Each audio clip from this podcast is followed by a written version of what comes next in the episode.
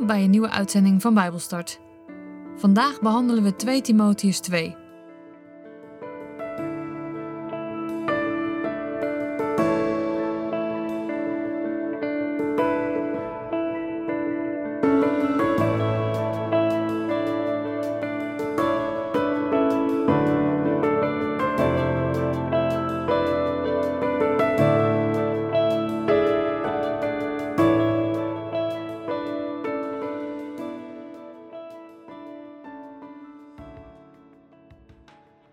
Ik lees met jullie uit de basisbijbel 2 Timotheus hoofdstuk 2.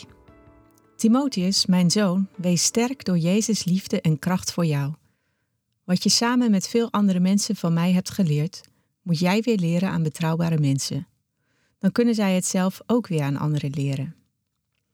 Een goed soldaat is niet bang om te lijden. Zorg dat je een goed soldaat van Jezus Christus zal zijn. Tijdens de strijd houdt geen één soldaat zich bezig met de gewone dagelijkse dingen. Hij heeft maar één doel. Degene voor wie hij strijdt moet tevreden over hem kunnen zijn. En als iemand meedoet aan een wedstrijd, wint hij de prijs alleen als hij zich aan de spelregels heeft gehouden. En een boer mag na zijn werk als eerste eten van de oogst van zijn land. Dat is zijn beloning. Luister goed naar wat ik zeg. De Heer zal je in alles wijsheid geven. Vergeet nooit dat Jezus Christus uit de dood is opgestaan en dat hij mens was, geboren uit de familie van David. Dat zegt het goede nieuws dat ik aan de mensen vertel. En voor dat nieuws moet ik lijden. Daarvoor draag ik zelfs boeien, alsof ik een misdadiger ben. Maar het woord van God is niet geboeid. Daarom wil ik alles verdragen voor de mensen die door God zijn geroepen. Want ik wil dat ook zij worden gered door Jezus Christus en het heerlijke eeuwige leven zullen krijgen. Dit is de waarheid. Als we met de Heer zijn gestorven, zullen we ook met Hem leven. Als we vasthouden aan het geloof, zullen we ook met Hem als koningen heersen. Als we zeggen dat we Hem niet kennen, zal Hij ons ook niet willen kennen.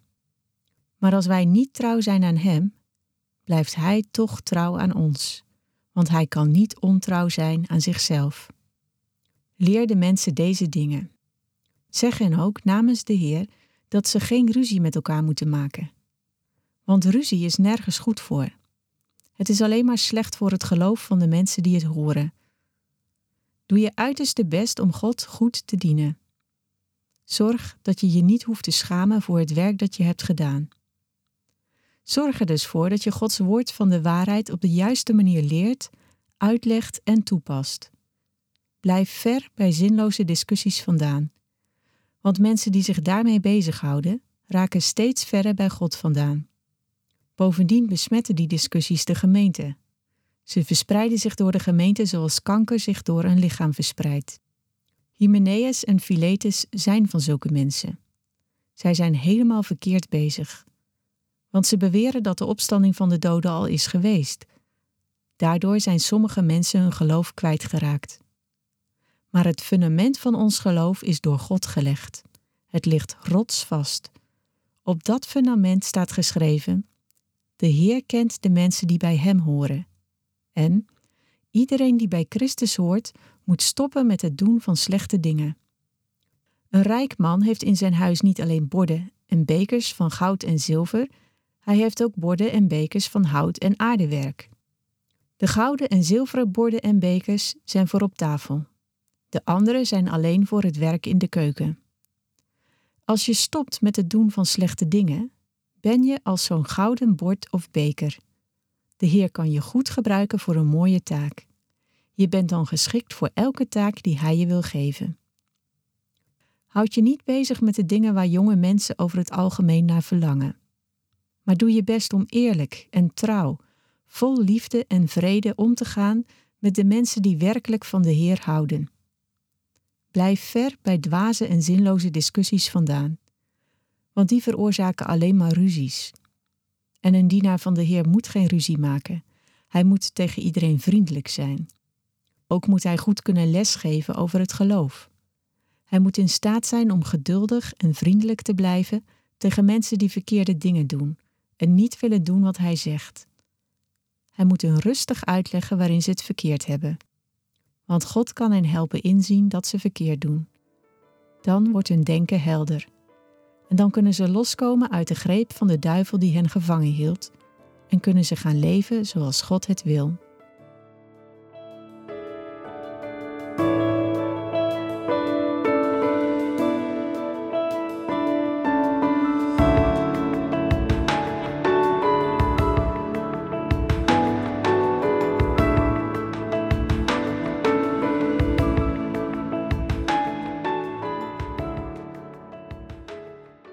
Vorige uitzending hebben we al een beetje gekeken naar wat deze brief nu is.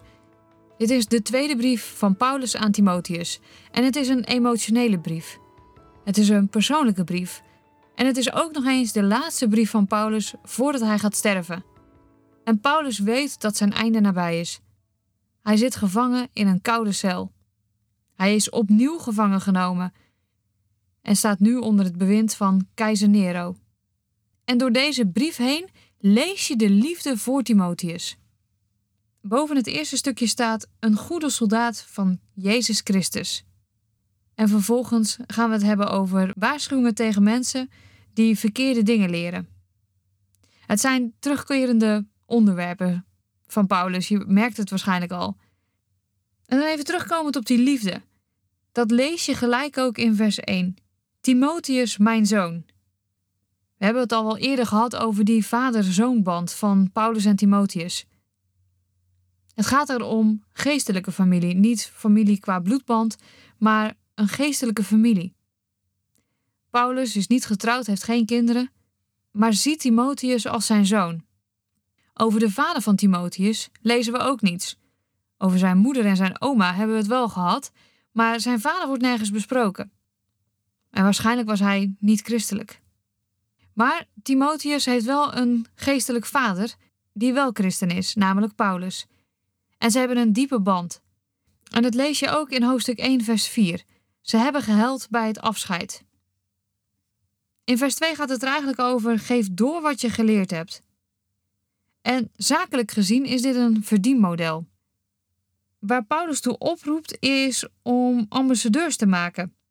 Want wat jij samen met veel andere mensen van mij geleerd hebt, moet jij weer leren aan betrouwbare mensen. Dan kunnen zij het zelf ook weer aan anderen leren. Eén persoon vertelt het aan meerdere mensen en die vertellen het ook weer door. Evangeliseren houdt ook nooit op, want onze evangelisatie, als wij het aan iemand vertellen, dan heeft het pas echt effect als die persoon het ook weer aan een ander vertelt. En misschien ken je het woord wel, je kunt er bijna niet meer onderuit, het reproductiegetal. Die moet boven de 1 zijn. En dat woord reproductiegetal dat heeft een beetje een negatief beeld gekregen door corona. Maar dat is eigenlijk hoe groei werkt. Een reproductiegetal, als de R boven de 1 is, dan weet je dat het groeit. Al is het 1,1, dan weet je dat er een groei zit. Als de R op 1 blijft staan, het R-getal, dan blijft het gelijk. Dus ik vertel het evangelie aan één persoon, dan weet je dat het dus gelijk blijft eigenlijk. Ja, diegene komt wel tot geloof, maar er komt niet nog meer bij. En het is dus belangrijk dat hij dus boven die 1 komt, dat er dus een kommagetal komt. En een uh, R-getal onder de 1, dat is een krimp. Ja, en daar zijn we natuurlijk als kerk en als, eh, als gelovigen altijd heel bang voor. We horen zoveel verhalen dat kerken dichtgaan, dat, dat er minder gelovigen zijn. En dat heeft dus met dat doorgeven, die ambassadeurs te maken. Bij eh, TWR hebben wij een missie- en mediabelevingscentrum. En wat we eigenlijk willen is dat iedere bezoeker die hier binnenkomt, allereerst zich mag laten raken door dat wat wij in Gods Koninkrijk mogen doen. En ook alle wonderen mag, uh, mag lezen en of alle getuigenissen mag horen van die mensen die in gesloten landen toch het evangelie kunnen horen. Maar dat die mensen dus, die dus bij ons in het mediabelevingscentrum komen, ook zo enthousiast zijn dat ze dus één of meer nieuwe bezoekers brengen. Dat is hoe groei werkt. En dat is dus ook hoe het uitbreiden van Gods koninkrijk ook werkt. Wij vertellen het aan een ander en die ander vertelt het ook weer door. En zo wordt de boom steeds groter, worden het steeds meer mensen. In vers 3 gaat het dan over die goede soldaat. En een soldaat klinkt misschien wat negatief. We denken aan oorlog. Als je het aan soldaat denkt, denk je aan oorlog. Aan mensen doden.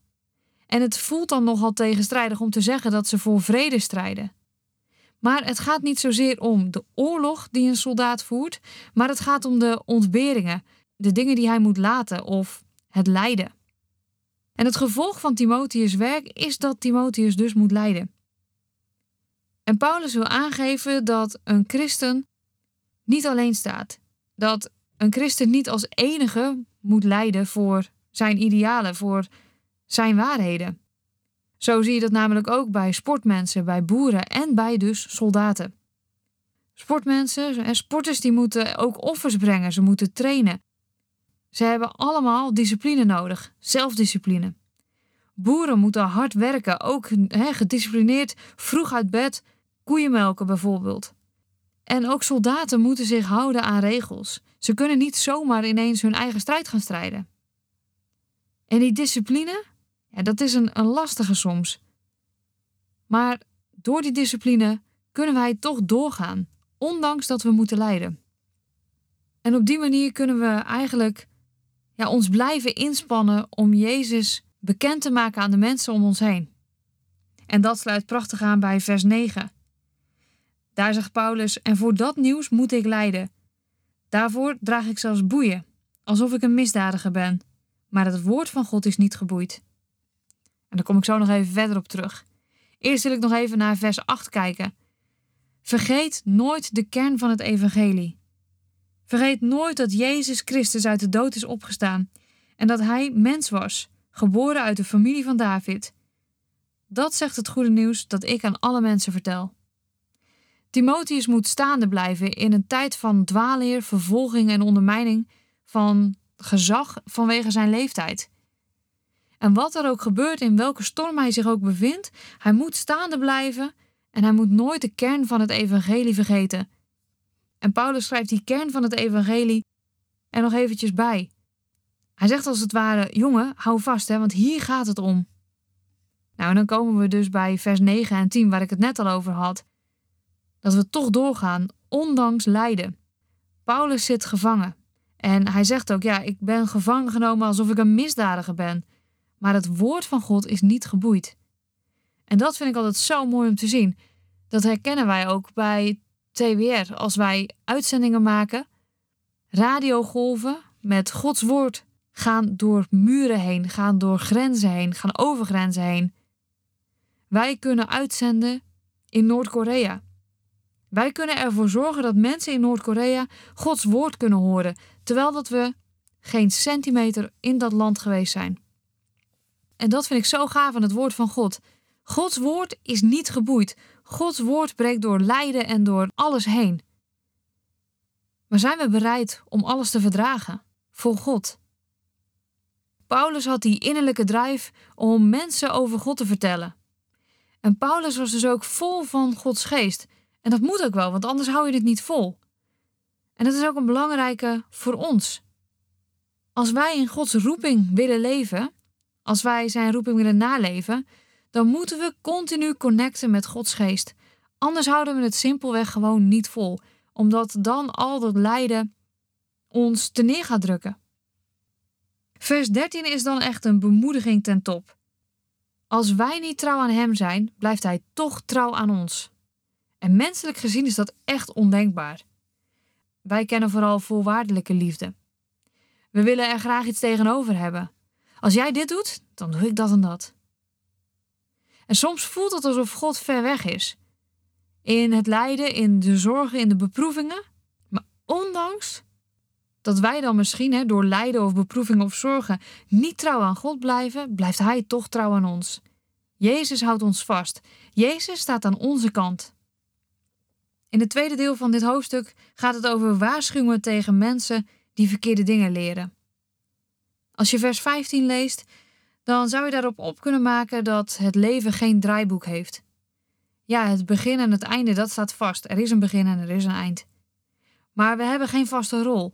Iedereen heeft zijn of haar eigen rol gekregen. En God beweegt mee met de keuzes die wij maken. Doe je best om God te dienen. Zorg dat je je niet hoeft te schamen voor wat je hebt gedaan voor God.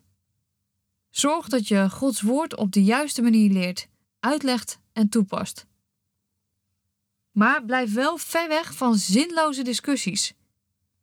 Als je dat namelijk doet, als je je inlaat met die nodeloze discussies, dan raak je van God vandaan. En dan staat er iets, het is besmettelijk en het verspreidt snel. En er staat in uh, vers 17 dat het is zoals kanker. Ik heb het even uitgezocht, want ik was wel benieuwd of daar ook in de grondtekst ook een woord staat wat voor kanker gebruikt wordt. Maar het woord wat daar gebruikt wordt is gagrijna. En het wordt vaak als kanker beschreven, maar het, eigenlijk is het een inetend gezwel. Het is een kwaal die vlees wegeet en zich supersnel door het lichaam verspreidt. En het doet dus eigenlijk hetzelfde als kanker. Maar het is eigenlijk koud vuur. En het zorgt ervoor dus dat vlees wegrot als het ware en dat er verlamming ontstaat. Het zijn nogal heftige woorden, hè? want er worden ook gewoon twee mannen genoemd die zulke mensen zijn. Die dus zo snel eigenlijk de zinloze discussie en dus de dingen die niet waar zijn, zo snel in de gemeente verspreiden. Maar het is ook wel typerend hè, voor hoe het in de gemeente gaat als wij ons dus inlaten met zulke onzinnige discussies. In die tijd waren de dwaalleraars, en die twee mensen die worden net genoemd dus ook, die dus helemaal verkeerd begrepen hebben. En die dus de opstanding ontkenden. Ja, ze dachten wel dat het geestelijk was of symbolisch, maar niet lichamelijk. En het gevolg daarvan was dat mensen hun geloof kwijtraakten. Nou, en daar ga je dan dus met je praatjes, met je discussies of het wel of niet klopt. En die lange discussies die zorgden er dus voor dat mensen dus wegraakten juist. Maar het fundament is God. Wij kunnen Gods woord niet aanpassen naar onze mening. En we moeten onze overtuigingen dus juist laten bepalen door Gods woord. En dan moet ik altijd denken aan streeptheologie. Dat wat niet bevalt, dat gebruiken we gewoon niet. En ik heb wel eens met iemand gesproken die zei: Ja, nou, ik gebruik dit stukje uit de Bijbel en ik, en ik, lees eigenlijk hier altijd uit. En ja, en dit niet en dat ook niet. En ik denk dat hij 30% overhield wat hij gebruikte uit de Bijbel. En de rest beviel hem gewoon niet. Dus dat gebruikte hij niet. Maar waak daarvoor. Wij moeten onze overtuigingen juist laten bepalen door Gods woord. En dat is ook hè, waarom dat we Bijbelstart houden. Dat we achter de contexten aangaan van hé, hey, waar is dit nou ingeschreven en met welke bedoeling? En opnieuw pleit Paulus ervoor dat, dat Timotheus zich niet mag bezighouden met discussies. Eerst waarschuwt hij nog over de dingen waar jonge mensen over het algemeen naar verlangen. Loopt daar gewoon voor weg. Weglopen is niet altijd laf. Weglopen voor verleiding is soms het slimste wat er is. Want er tegen vechten kost energie en wekt alleen maar meer verlangen op. En misschien herken je dat ook wel. Heb jij last van een terugkerende verleiding of een verzoeking en vecht je er tegen? En merk je juist dat dan het verlangen alleen maar groter en groter wordt. Leg het in Gods handen en draai je om. Loop ervoor weg. En ik weet het, het klinkt zo simpel als ik het zo zeg, maar dat is het niet. Maar daarom leg het eerst in Gods handen. En loop dan met God aan je zijde, het pad op wat Hij jou wil leiden. De laatste versen gaan dus opnieuw over die zinloze, dwaze discussies, om daar niet in mee te gaan. Want het gevolg daarvan is eigenlijk alleen maar ruzie. Timotheus had hier last van. Hij was een jonge leider en hij moest zoekende mensen de waarheid vertellen. En dat moest hij op een eerlijke, trouwe manier, vol liefde en vrede doen. Zijn wij bereid, of ben jij bereid, om over Jezus te vertellen, zonder in ellenlange discussies te raken over wat wel en niet waar is volgens ons? Ik bid jou en mij die wijsheid en kennis toe om dat te kunnen.